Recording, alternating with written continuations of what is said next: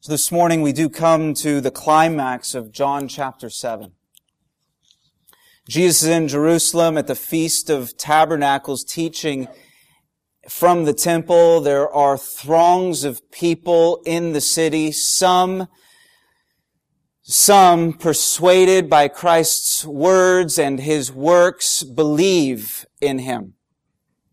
Others, however, oppose him and the opposition has been intensifying.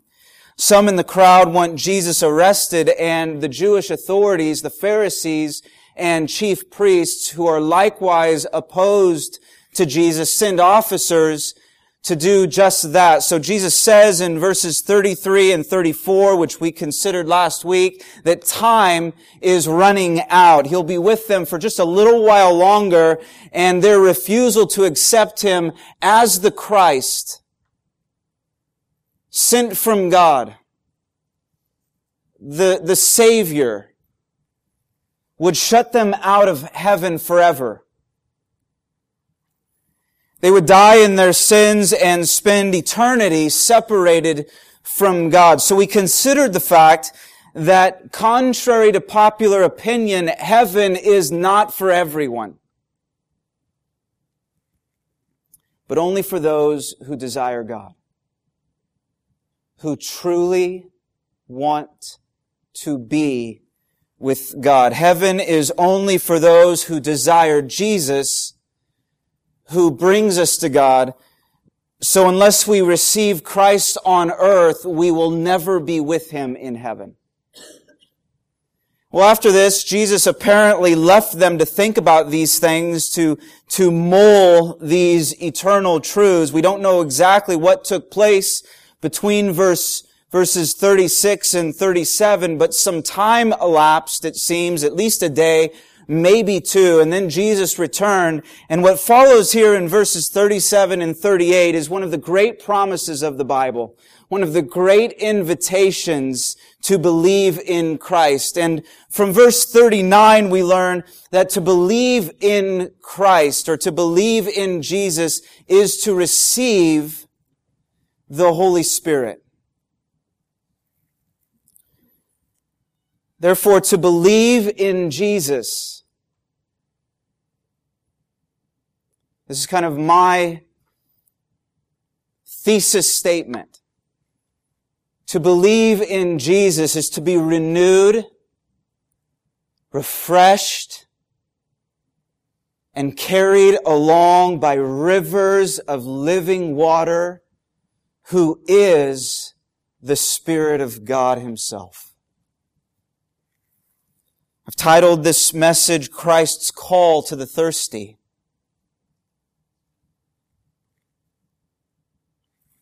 Some have already answered this call. But if you haven't, this is just one more plea to your heart from the Lord Jesus Himself. So I want to consider the call of Christ, verse 37.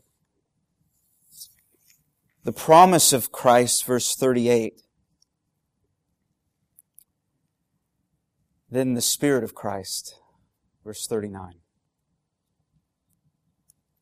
These are the last words Jesus speaks in this chapter. And his call is clear.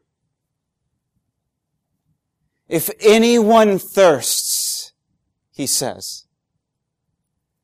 Let him come to me and drink. I want you to see the scope of this call. The, this invitation extends to any and all. It is an open invitation. Jesus stands with arms wide open, calling out to all the thirsty.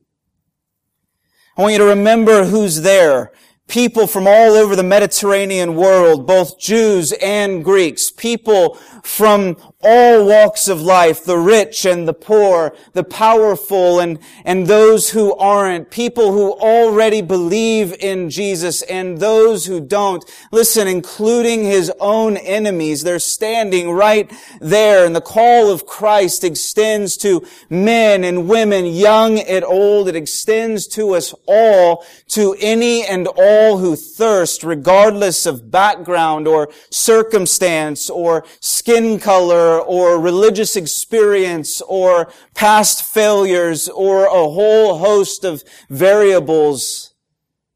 All human need is expressed in this word, thirst. It is an innate thirst. It is a universal thirst for something more. Something beyond us. It is symptomatic of our deep inner spiritual need for God. As Blaise Pascal famously said, there once was in man a true happiness, of which now remain to him only the mark and empty trace which he tries in vain to fill from all his surroundings, but these are all inadequate. Because the infinite abyss can only be filled by an infinite and immutable object. That is to say, only by God Himself.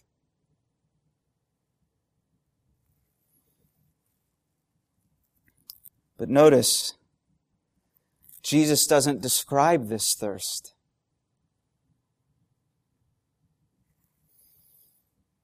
It seems he doesn't need to.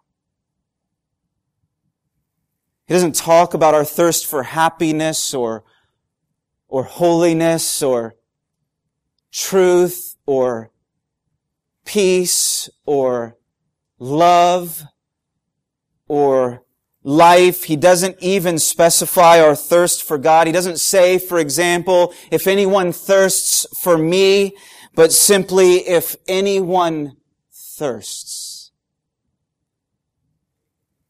He simply calls to the thirsty, to all who recognize their need and want it met. Some may say, but I'm thirsting for pleasure. And the pleasure I seek is not necessarily Christian. Well, that may be true. But Christ's call still extends to you.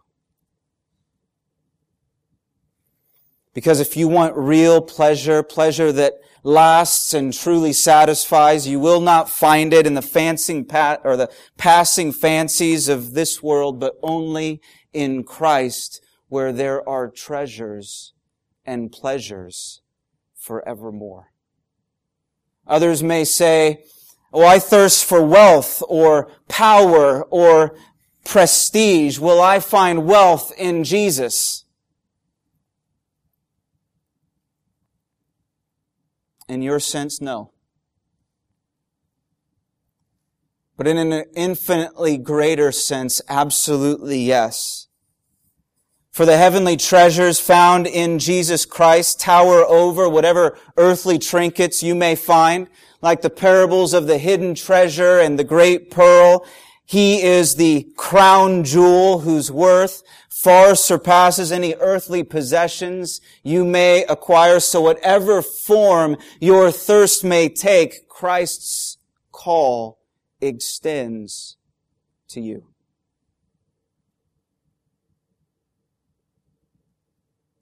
I'll, I'll make it even a bit more personal. I believe right now, today, this morning, the Lord Jesus Christ is speaking, calling each and every one of you.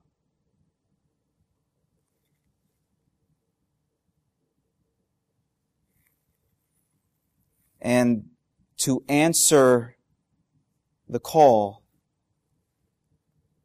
is to come to Christ and drink. If anyone thirsts, he says, let him come to me and drink. Although the call extends to all, see that we must come individually. Let him come.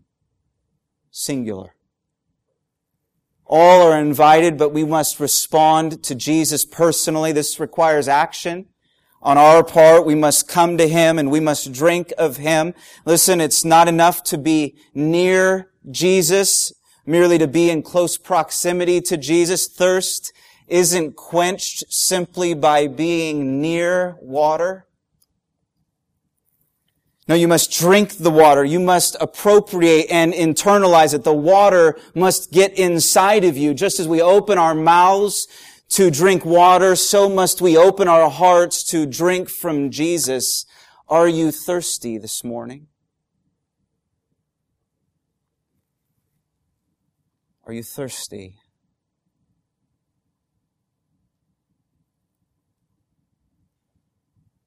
Do you sense there's something more for you? Something that only God can provide.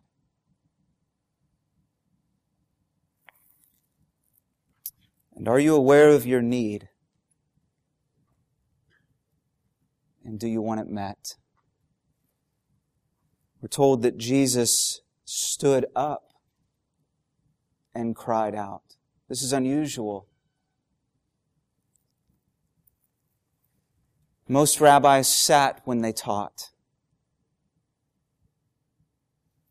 The rabbi's students, his disciples, would stand, but the rabbi himself most often sat.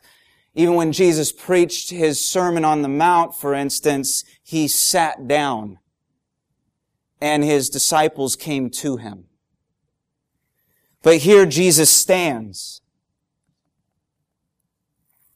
And he cries out, he yells, he raises his voice. The word actually means he shouts. He wanted all to see and hear him. It was the last day of the feast and, and this may be the last opportunity for many of those who have gathered and Jesus didn't want this opportunity to pass them by. There was urgency in his plea as he invited all the thirsty, all the needy to come and drink and have their need need met by Him who is the source of living water. It was the last day of the Feast of Tabernacles, the great day, we're told. Well, this annual feast was also called the Feast of Booths, verse 2. It was the most festive and celebratory of all the feasts, the Jewish feasts. People wore their best and brightest clothes, and Jews from all over the Eastern world traveled to Jerusalem to enjoy this feast. They built tiny, temporary shelters or booths all over the city in remembrance of Israel's wilderness experience as God uh, rescued them and provided for them and led them to the promised land. And each day Each day of this feast featured ceremonies intended to encourage the people toward God. And the ceremony on the last day, on this day, was particularly impressive. On, on that day, the priests or the people gathered at the temple and they formed a processional down to the pool of Siloam, just outside the city. The priests led the way and the people followed behind singing psalms in celebration. And once at the pool, the priests would fill these golden pitchers of, with fresh water. And, and then they proceeded back through the city to the temple in parade-like fashion, again accompanied by this choir of thousands as people, as they meandered through the city, as people just joined in. You can picture the scene.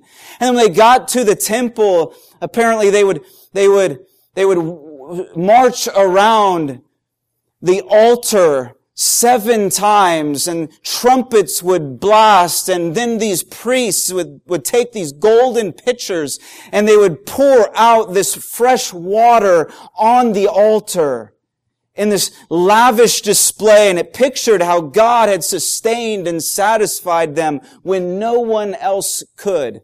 This was the high point of the feast the culmination of this week-long celebration. And it's against this background, you see, perhaps at this very moment as the waters poured forth, when Jesus stood and he cried out, if anyone thirsts, let him come to me and drink.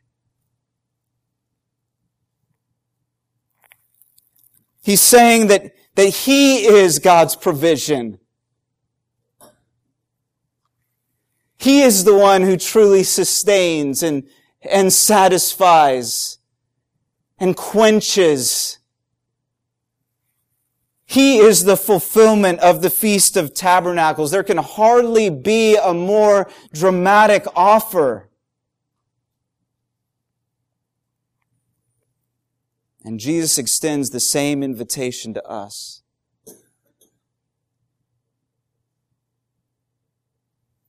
With the same openness and urgency in his voice, he calls out to you and me.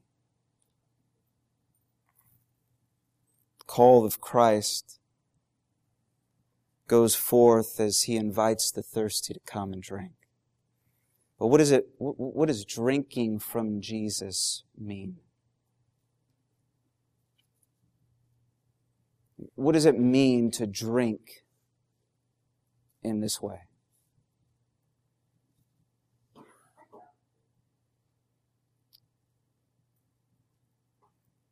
I mean, from the text, what, what does it mean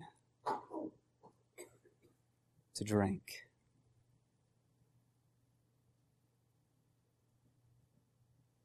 Verse 38, right? Verse 38 provides the answer. What does it mean to drink? From Jesus in this way? It means to believe.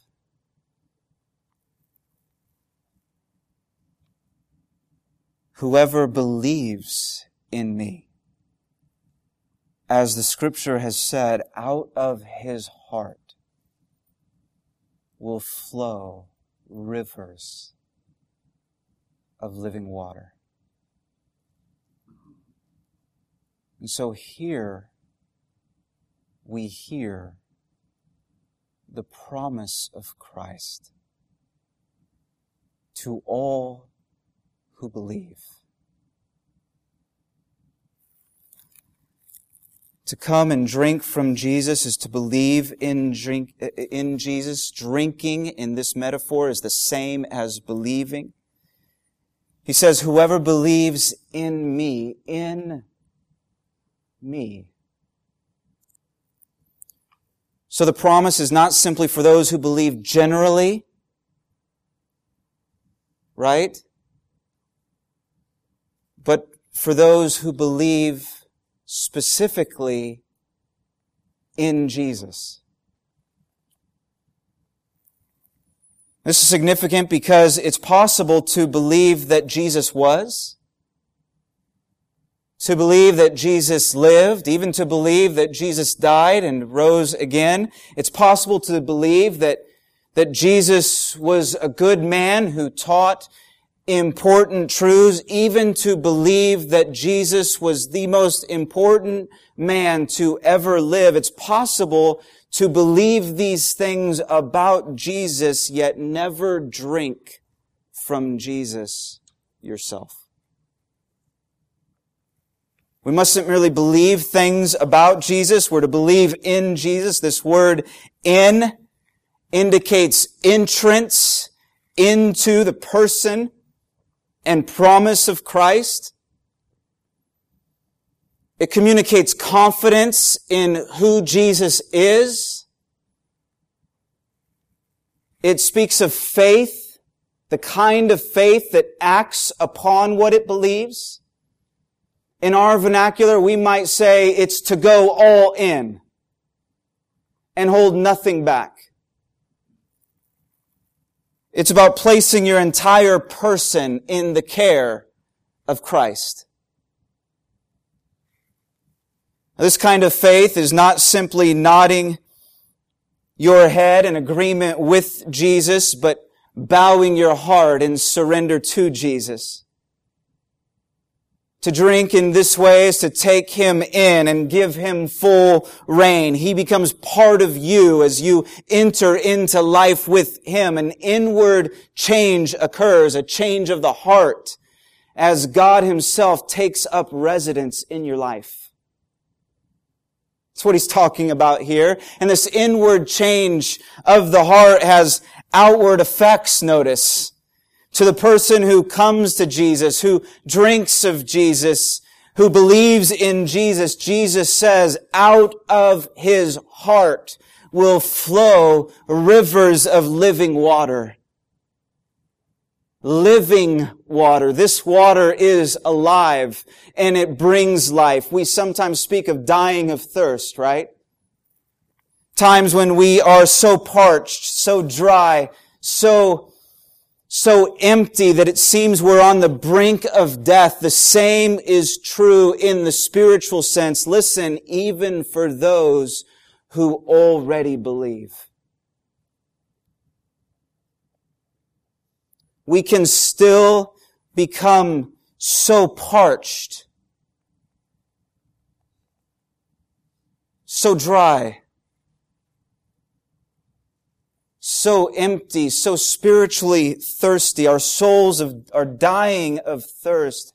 And Jesus says, come and drink. Take me in. Have your thirst quenched. And from within your heart will flow rivers of living water.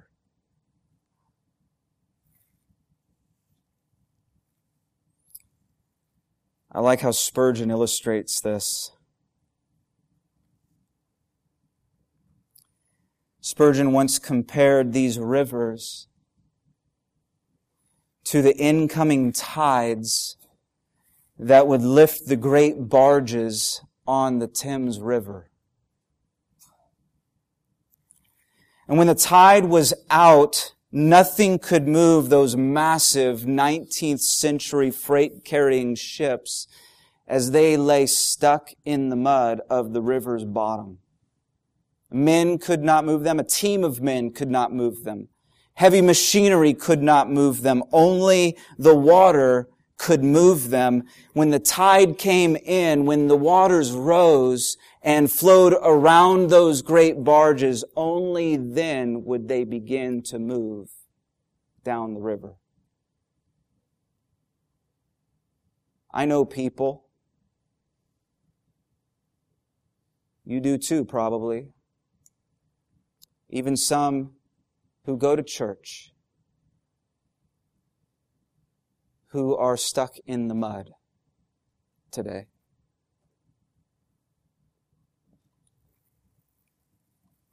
They're attempting to move the barge, so to speak, in their own strength.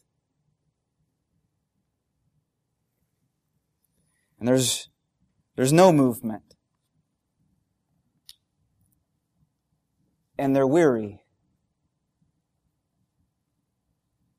And they're thirsty.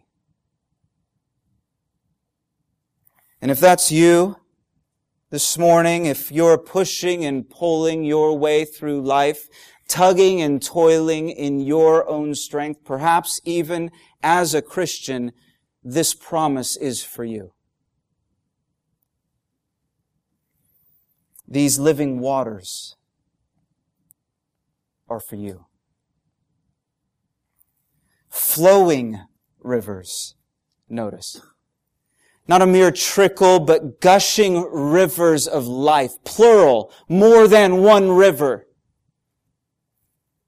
There's dynamic movement, there is direction, there is energy, there is power, there is current, there is an inward surge that bursts forth and spills out in new ways. This is the reality of God and the life of the person who drinks from Jesus Christ. Jesus gives life in abundance. Right? Isn't that what he says? I've, i came that they might have life and have it in abundance. So why do we drink from broken cisterns and empty wells when flowing rivers of living water are made available to you? And this water not only blesses us, notice, it not only refreshes our soul, but, but, but it flows out from us to bless others. We mustn't assume this water is for us only. It is for us, but, but it's for others too. The nature of the promise of this promise is that you will be satisfied. You will be filled. In fact, you will be filled to overflowing so that others in your life would be refreshed and encouraged to go to Jesus and drink for themselves.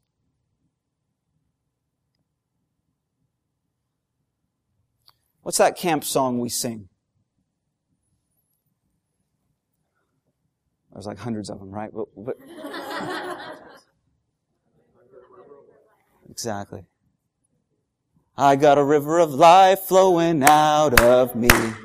Makes the lame to walk, makes the blind to see. Opens prison doors, sets the captives free. I've got a river of life flowing out of me. You believe it? Is there a river of life flowing out of you today? Living waters that quenches your thirst and it refreshes those around you, right? It, it, it makes the lame to walk this river. It makes the blind to see. It sets the captives free and it's coming out of you. That's a beautiful thing, this promise. This is the promise of Christ to all who answer his call. So we've seen the call of Christ and the promise of Christ. Third, consider also the Spirit of Christ. Verse 39, now this he said about the Spirit, whom those who believed in him were to receive, for as yet the Spirit had not been given, because Jesus was not yet glorified. Well, verse 39 does not come from the lips of Jesus, but from the apostle John. It is John's commentary on verses 37 and 38, John's explanation of what Jesus is saying. And John points us to the Spirit, to the Holy Spirit, to the Spirit of God, to the Spirit of Christ. And he's saying that all who believe in Jesus receive the Holy Spirit. All. Well, for them at that time, the Spirit had not yet been given in full. Sure, He has always been active, but He did not personally indwell each and every believer as He does today because Jesus had not yet ascended to the Father in glory. He hadn't yet died and rose again and returned to heaven. But for those of us who live on this side of Christ's ascension, this promise has come true. Jesus has sent His Spirit and all who believe in Jesus receive the Spirit, meaning that the rivers of living water that flow from our heart is nothing less than the Spirit of Christ within us. It is to be born of the Spirit and empowered by the Spirit. But to be born of the Spirit and to walk by the Spirit are two different things. The, the former, being born of the Spirit, occurs instantaneously upon your conversion to Christ, but the latter Walking in the Spirit occurs progressively as you live by faith in Jesus. Galatians 5:16 says, "Walk by the Spirit, and you will not gratify the desires of the flesh." Later in that same passage, Paul says, "If we live by the Spirit, let us also keep in step with the Spirit." In other words, if the Spirit's inside of you, go where He goes. There's a difference, you see, between having the Spirit and being led by or filled with the Spirit.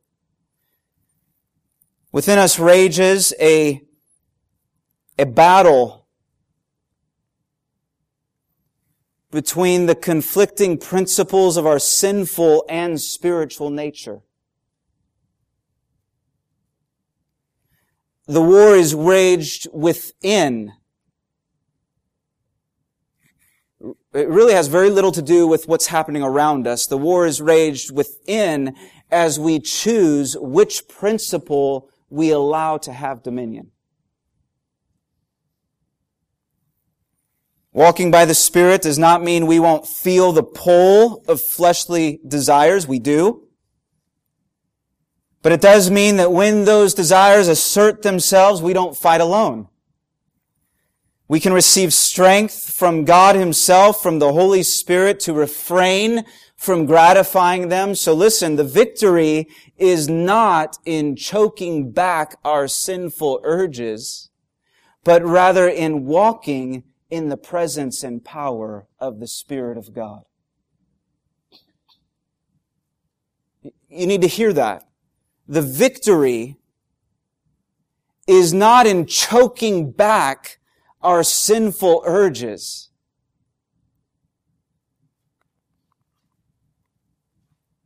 But in walking by the presence and power of the Spirit of God within us.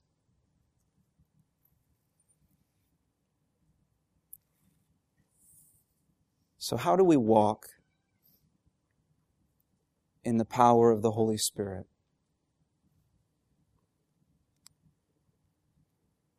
I want to close with just three quick suggestions.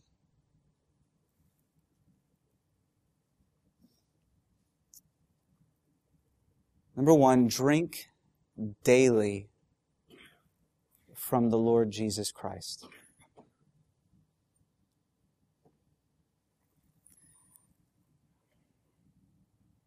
So I've been meditating on this passage all week long, and I come yesterday to the church to to kind of finish my preparations for this morning. And as I began, I just prayed. I didn't intend on praying this way necessarily. It just, I was led to pray this way. Jesus, I need another drink from you today. I need another cup of this living water. I need the Holy Spirit today. I need, I need direction from the Spirit. I need to know the presence of the Spirit. Not, ju- not just know it up here, I need to know it. I need to know Him. I need to be refreshed, Jesus, in this way if I'm to have any hope of bringing refreshment to the people.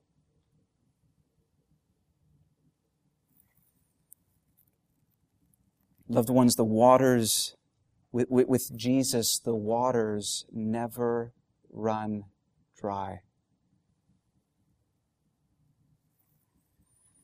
And therefore, walk by the Spirit or practice God's presence by inviting Jesus into every aspect of your life without exception. Worship Him throughout your day. Trust Him in every circumstance, entreat Him for wisdom and help and direction, thank and praise Him for His presence with you, go to Jesus daily and drink and drink and drink often. Number two.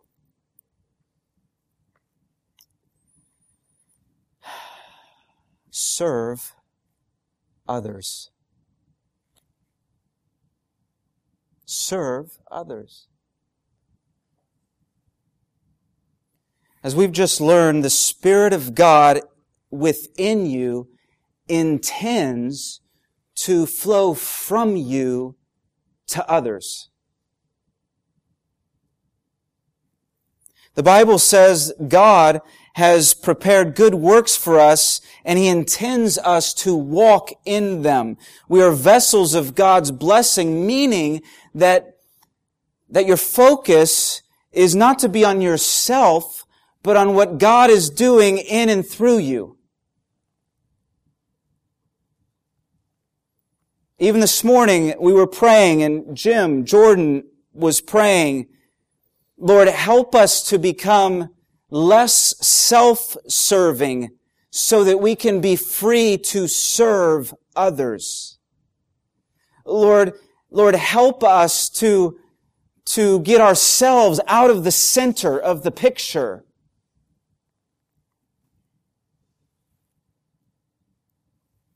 if we want to walk by the Spirit, a very practical way of doing that is serve others.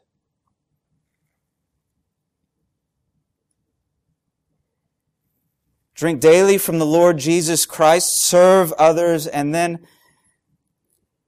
and then God gave me this one. This is third and finally. Confess your sin quickly.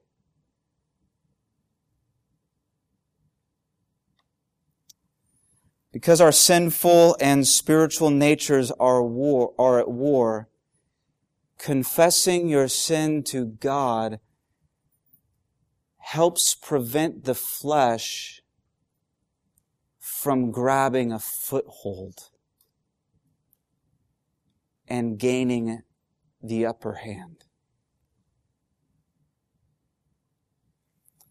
When the Spirit of God brings conviction of sin, what's He doing? He's graciously urging you to confess it.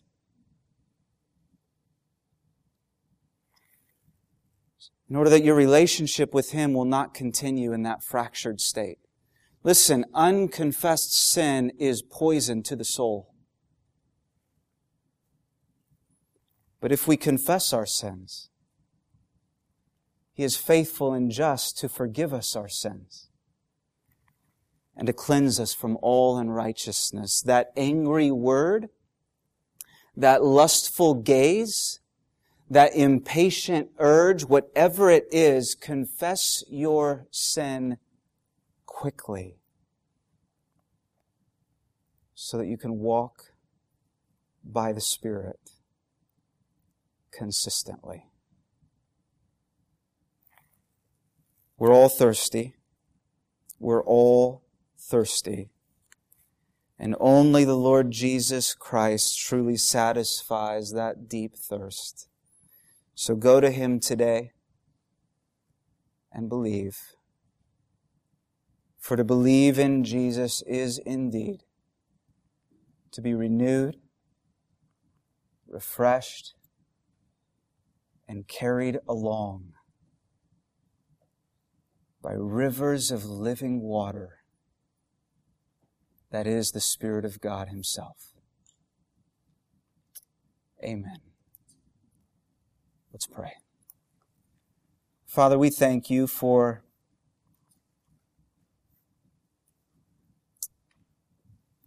the call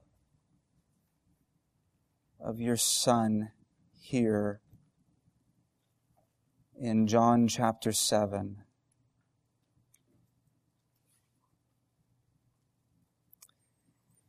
And in many ways, we were in the crowd.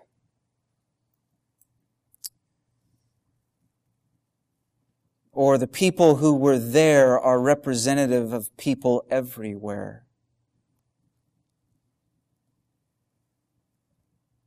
And so thank you, Jesus, that your call extends even to us.